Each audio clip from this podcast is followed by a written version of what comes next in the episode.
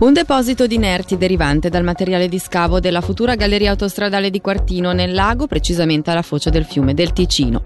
L'Ufficio federale delle strade sta effettuando in queste settimane alcuni sondaggi. Per i dettagli sentiamo Michele Sedini. La possibilità è stata confermata dall'Ufficio federale delle strade a Tio 20 minuti affermando che è in corso uno studio di fattibilità in relazione al progetto del nuovo collegamento A2 a 13 e aggiungendo che i sondaggi proseguiranno fino a metà dicembre e vengono effettuati nei pressi della foce del Ticino e di quella della Maggia.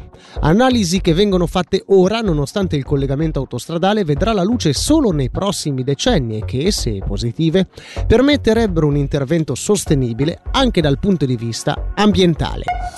Si terrà sabato 7 ottobre la 31esima edizione del Pentathlon del Boscaiolo, un evento che attira sempre tanti visitatori e che anche quest'anno offre un ricco programma, come ci spiega il responsabile di comitato Henrik Bank.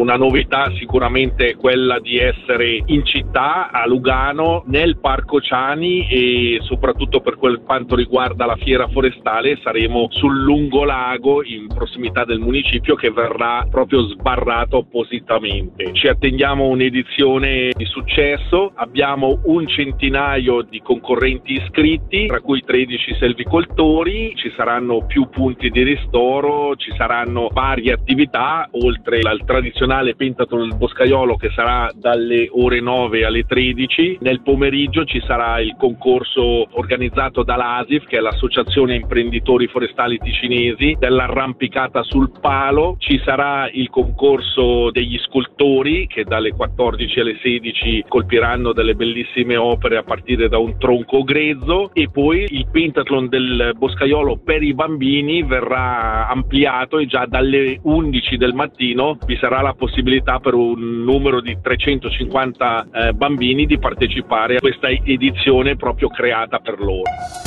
Spostiamoci a Locarno dove il municipio ha approvato i 16 fortunati che si aggiudicheranno gli orti comunali, un'assegnazione travagliata contraddistinta dal cosiddetto caso Antunovic che ha tenuto banco verso la fine dello scorso agosto. Sentiamo Alex Uboldi. Tre volte Antunovic per i primi tre lotti su 16 degli orti comunali alla Morettina di Locarno. Questo quanto accadeva lo scorso mese di agosto, facendo storcere il naso agli altri partecipanti e anche a tre consiglieri comunali che presentarono un'interrogazione. Alla base l'ipotesi che Marco Antunovic, anch'egli consigliere comunale a Locarno, avesse barato favorendo lui stesso e due suoi familiari. Il consigliere si era giustificato dicendo che lui, la sorella e la cognata erano semplicemente stati più veloci di tutti gli altri.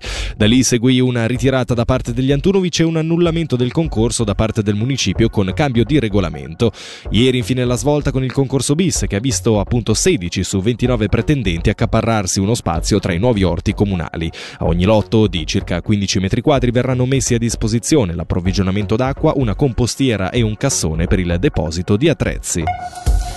Infine una notizia che piacerà agli amanti del circo. Il Circo CNI farà infatti tappa in Ticino dal 24 novembre al 3 dicembre per la prima volta ad Agno in via Lugano vicino all'aeroporto. Gli artisti per quest'anno promettono uno spettacolo tra giochi d'acqua e mille luci colorate.